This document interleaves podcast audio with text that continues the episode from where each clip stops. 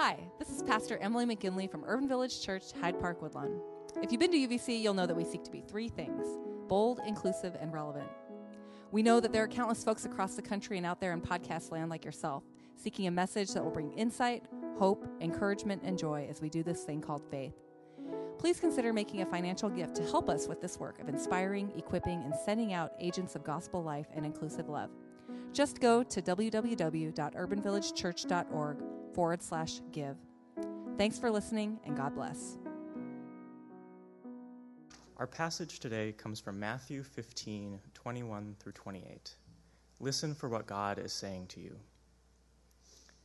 From there, Jesus went to the regions of Tyre and Sidon.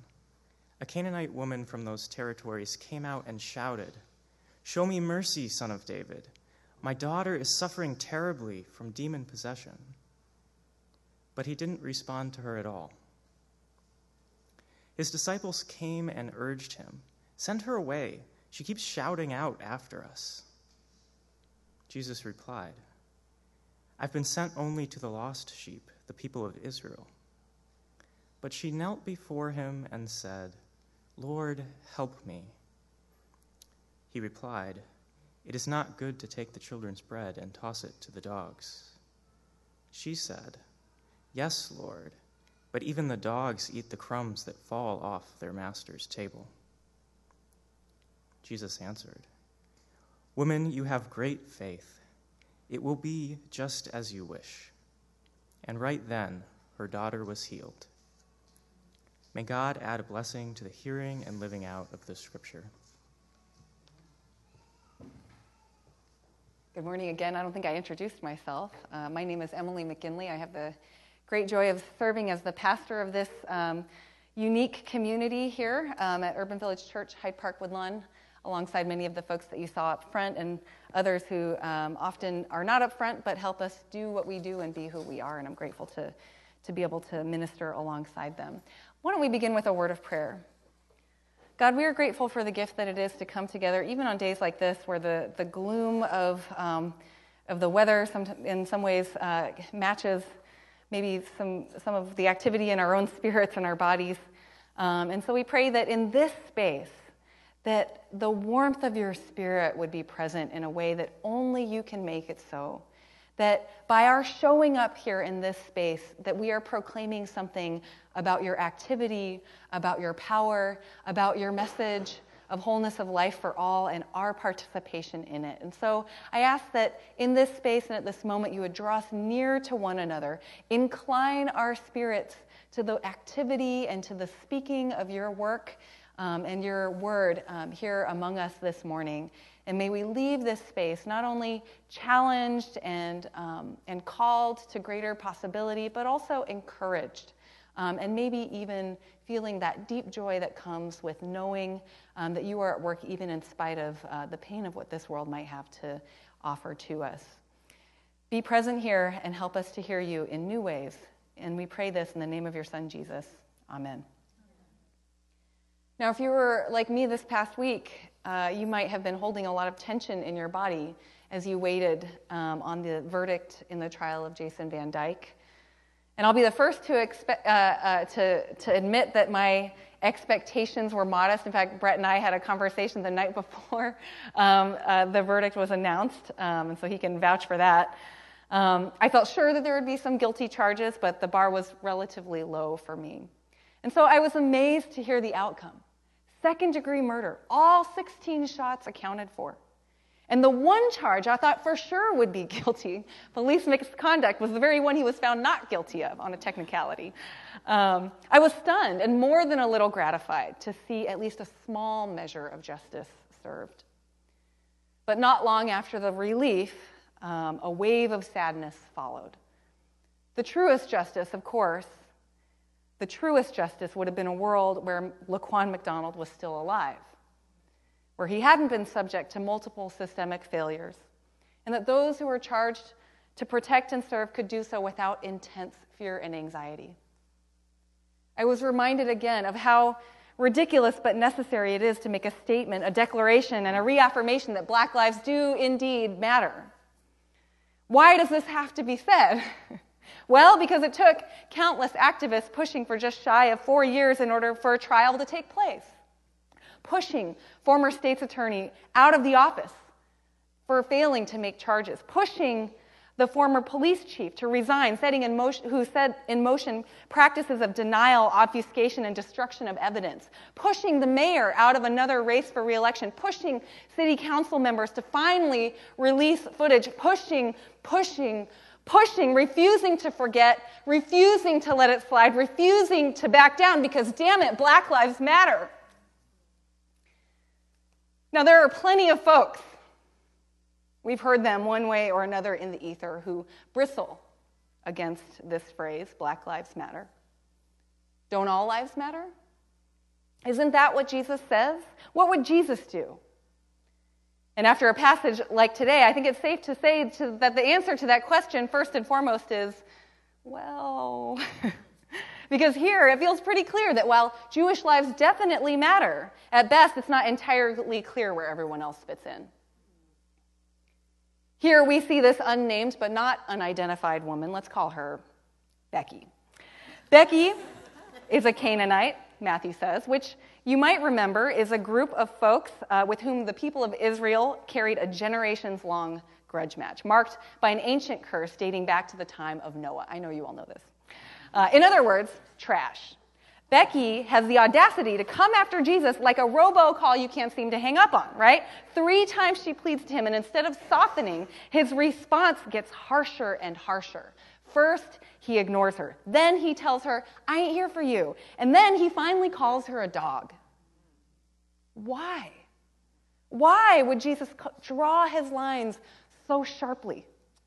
How could the one I've been singing about, how the Bible tells me loves me so, how the one who is the shelter in my storm, the rock of my salvation, the lover of my soul, and the friend on which all our sins and griefs do bear, how could this Jesus be that Jesus? Isn't Jesus inclusive? Why would he cut Becky out like that? What did she ever do to him? What is the point of focusing on just one group of people? That is a good question. Now, to help us unpack it, I thought I'd actually invite um, one of our own uh, community members, Jovan Landry, up. Now, we've got some pretty tremendous folks in our community, and every once in a while, I think that the work they're engaged in can help us understand faith and faithful living in new ways. And about a year ago, I had a conversation with Jovan about a project that she was getting ready to pitch. You might know Jovan um, in some of the many ways that she participates in this community. Sometimes it's up front uh, uh playing the cajon. Another time she's in the back DJing our AV uh, uh, set here. Um, but today I'm inviting her to share a little more about herself. So uh, let's welcome Jovan up. Thank you. So, um, Jovan. Yes. tell us a little bit about yourself and what you're doing. Yes. Um, so I wanted to tell a little bit about myself so we can kind of see how we got to the point of creating a, pro- a project that I'm going to tell you guys about. Um, so I know most of you know who I am, but if you don't, my name is Jovan Landry. I am an interdisciplinary artist, aka the one third filmmaker, one third photographer, and one third MC. And basically, what that means is that I'm uh, multifaceted, and um, the uh, disciplines that I have or that I do doesn't have like more significance than the other. So they both stand equally to me. Um, I am a child of a single parent mother, incarcerated dad. I lived in many places, mostly Chicago and Minnesota, born in San Jose, California. And I got into art. I mean, if we want to go all the way back, I've been doing this since I was a kid drawing, been into music. Um, but it wasn't until 10 years ago um, I started taking classes in high school, such as broadcast journalism, digital photography, and then my cousin introduced me to music, and it all happened sim- like simultaneously. Mm. So I've been this interdisciplinary artist since 17 years old. Mm-hmm. Um, and through these 10 years, I went to Columbia College Chicago. I graduated um, with a BA in film and video. And I've realized through the work that I'm doing that it has so much uh, responsibility. Mm. Um, and so I have to pay attention to what I'm putting out there in the world because we rely on media so much. Mm. to gain information. And if I'm going to be creating this information, I want it to be authentic, especially in, in regards to black people. You know, I want to create stories that are true and hmm. you know, if we're gathering information on who people are, I want to get the like authentic story. Um, and so now I'm freelancing in my art. I work at the University of Chicago um, as a physical aid assistant in the lab school. And also, if I can do a quick plugger, sure. um, I'm, for the first time, I'm going to be teaching hip hop production at the Old Town School of Folk Music this month. So if you're interested in learning production or recording, um, let me know. Uh, we can talk later or we can exchange emails. And now I'm at this point of creating a project that is exclusively created by women in hip hop called Synergy. And it's all created by women in Chicago. So, all produced, written, performed entirely by women. And uh, last year I had received a grant from WeWork Creator Awards called the Incubate Grant to create this work and to be able to compensate the women that's doing the work um, and that's a first. I've never received a grant, and it actually happened on accident how I discovered the application. But it's been it's been amazing, mm-hmm. and I'm super proud to be able to lead a project like this. Mm-hmm. Um, so, why is an all-female hip hop album important? Like specifically, why all female? Well, okay, so in in hip hop, hip hop is definitely a male-driven sport, you know? and so it's like, why not? And what's so crazy is that hip hop has been around for 50, I believe like 40 plus years. Yeah. And there's never been a project like this that's happened before. I mean, back in the day, we've seen women come together and doing it. But now, like nowadays, when you look in the mainstream hip hop world, do you see women in hip hop like taking selfies together and be like, hey, like, look at us joining together. Like, you don't see that anymore. Mm-hmm. And so I want to be able to do that. And also showcase the women that's uh, producing, that's engineering, because yes, there's several like women who rap, but what about the engineers? What about the producers, the managers, everyone that's behind the scenes that we normally don't see? I want to be able to put a spotlight onto them. Yeah. So, um, would you say that in producing an all-female album, you're um, like against all male albums? No, I am not. Something that I learned recently. Someone said, um, two two men, cis men, every space is not your space, bruh. Every space is mm. not your space. Let women get a chance to have something too. Mm-hmm. Um, yeah, no, I'm not against it at all. Let us have a turn. That's basically what I'm trying to say. Mm-hmm. So, all throughout his ministry, um, it's pretty clear that Jesus wasn't here for everyone. Um, he was here specifically for his people. So, like, there was a specific kind of vision that he had and particular kind of call that he had. And even among his own people, he had put those folks who had been disregarded, disenfranchised, and discounted at the center of his activity. And this doesn't mean he was against everyone else, right? Um, he was just trying to clear space for those who there was no space uh, created for. Um, it's just that he, and he was committed to reforming the particular tradition that he loved. And he wanted his people to be called to a kind of renewed faith and a renewed vision um, as in living out their lives rather than just kind of going along to get along, um, particularly under empire. And so, what does it mean then for Becky, right? The woman that Jesus called a dog, that here she was like barking up the wrong blessing tree. Uh, instead of asking Jesus to apologize for his name calling, she actually just sort of accepts it. She's like, well, you know, even the dogs eat the crumbs that fall from their master's table. In other words, she's like, I'll take whatever I can get, right? Because what you've got is so good. Even the crumbs have more power than anything I can get. And now, for most of us, this would feel like a bitter pill to swallow, right? To sort of accept that um, location, uh, that she's nothing more than a dog, at least in Jesus' eyes. There isn't much of a way around this kind of humiliation. But she was determined. Whatever Jesus thought of her, assumed about her, she was determined to wrestle a blessing from him and was persistent in it. And it was this faith faith in his power, faith in her worthiness, faith in his ability to see the core of who she was in spite of who he was committed to. It was all of this that compelled her not once, not twice, but three times to make him contend with her. And when he finally paid attention, raised his head, and looked her in the eye, he saw the faith that he had been searching for in the leaders of his own tradition. She had faith. He had to hand it to her. And so he did. Jesus thought Becky was going to be just another, well, Becky, right? But she wasn't. She stood for what she knew would be true, was true about him. Not only that he had power, but that he would see her in spite of everything that stood between them. She didn't tell him he was wrong in his commitment to his people. She didn't try to argue with him or change his mind. She just wanted him to do what she knew he could do, and so he did. Jesus, in a, the deep and singular commitment that he had to his tradition, in a, to a, in a particular place, to a particular people, um, in a particular time, he found himself challenged when he was confronted with the fact that actually there were non Jews who were down for his cause, right? Who were willing and eager to embrace the faith that he was trying to convince his own people of.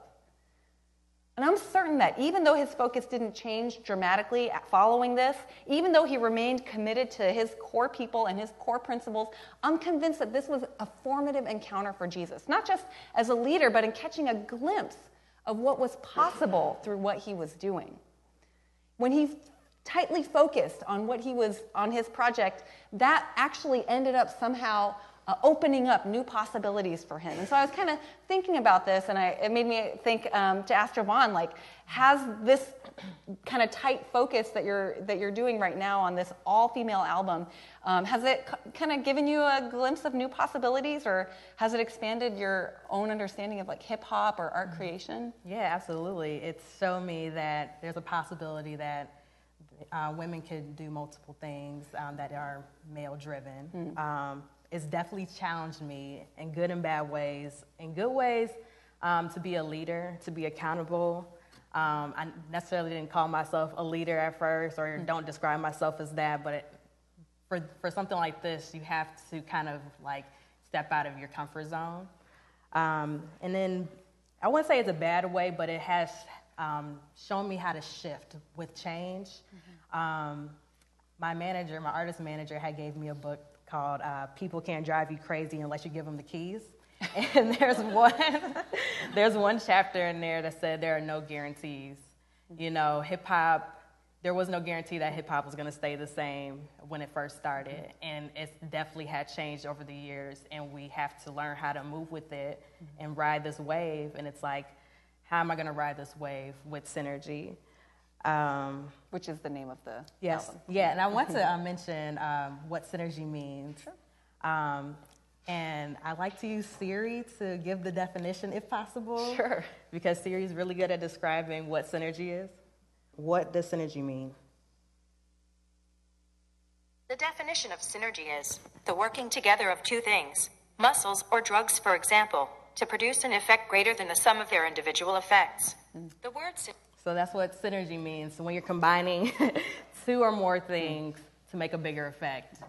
You know, like imagine the worship team just a cappella, mm-hmm. but imagine it with, with percussion, with piano. It creates this bigger effect and impact. This church is synergy. Mm. The world, mm. how the world was created by God is synergy. How we become who we are today is synergy. Mm. And so I think that's important to collaborate. This it's a big collaboration. Mm-hmm. So that's how Synergy got its name. Mm-hmm. Um, and that name was found by accident. I saw it and I wanted to know what it was because I saw energy. I've heard of energy, but I mm-hmm. never heard of synergy. When I looked it up, I'm like, I really like this word. This yeah. idea of like pulling together these um, like you know, singers are different than than strings, right? Are right. different than yeah. um, percussion, and pulling together this these sort of diverse voices to create something that couldn't that is much bigger than any one of these things. I think, in many ways, uh, this was a little bit of the glimpse that Jesus started to catch um, in his ministry. Um, that he began to see that there could be something more if you if you bring in different lenses, different voices. Um, and so at the very end, well, you see this kind of, you see this maybe uh, show up as a change um, or, or, an evidence of change maybe in, in his own um, Spirit, as, as uh, at the end of Matthew, this, the book that, that, that we um, read from this morning, um, that Jesus' last words to his disciples um, are, are go and make disciples of all nations, baptizing them in the name of the Father and of the Son and of the Holy Spirit, teaching them to obey everything I have commanded to you. So Jesus saw that, um, that some kind of change, some kind of expansion was just around the corner. And maybe he didn't fully know it, uh, what it was going to be or what it was going to look like, but he sensed that it, he sensed that it um, was coming. And so, if everything stopped right there in Jesus' own ministry um, and in his movement, if he had kind of stayed within the bounds of his people, um, then it would have just kind of stayed right there. But something happened not long after um, his death and resurrection, right?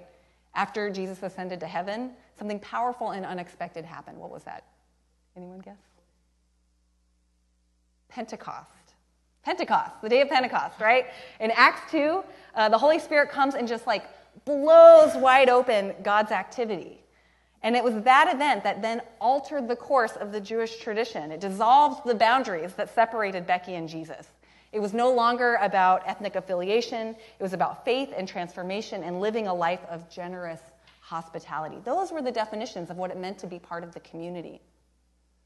And so we've been in this series about you know, what does the Bible tell me or not tell me? And this la- we saved this last question, is God inclusive, for the end because that's something that we talk a lot about here at um, UVC. And like most of the other sayings um, throughout this sermon series, the answer is yes and no, right? The Holy Spirit, it's the Holy Spirit who challenges us, who urges us, who compels us toward inclusion, openness, and transformation. But Jesus, in his own life, was very specific about who he was for.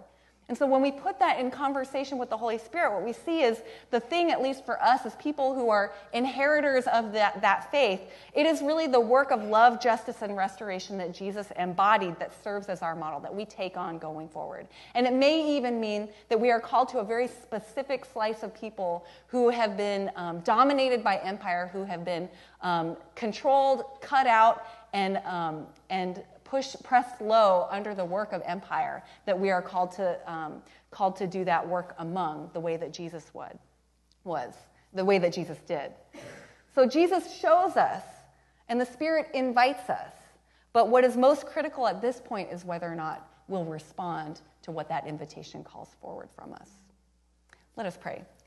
God, we thank you that your work is both inclusive and very specific that you focus on those who um, have been cut out, whether it is in uh, particular musical genres or um, in the justice system that we find ourselves navigating and negotiating, or simply even in our own faith communities where it feels like our voices are so um, minimal compared to, to what the broader church might, uh, might be proclaiming.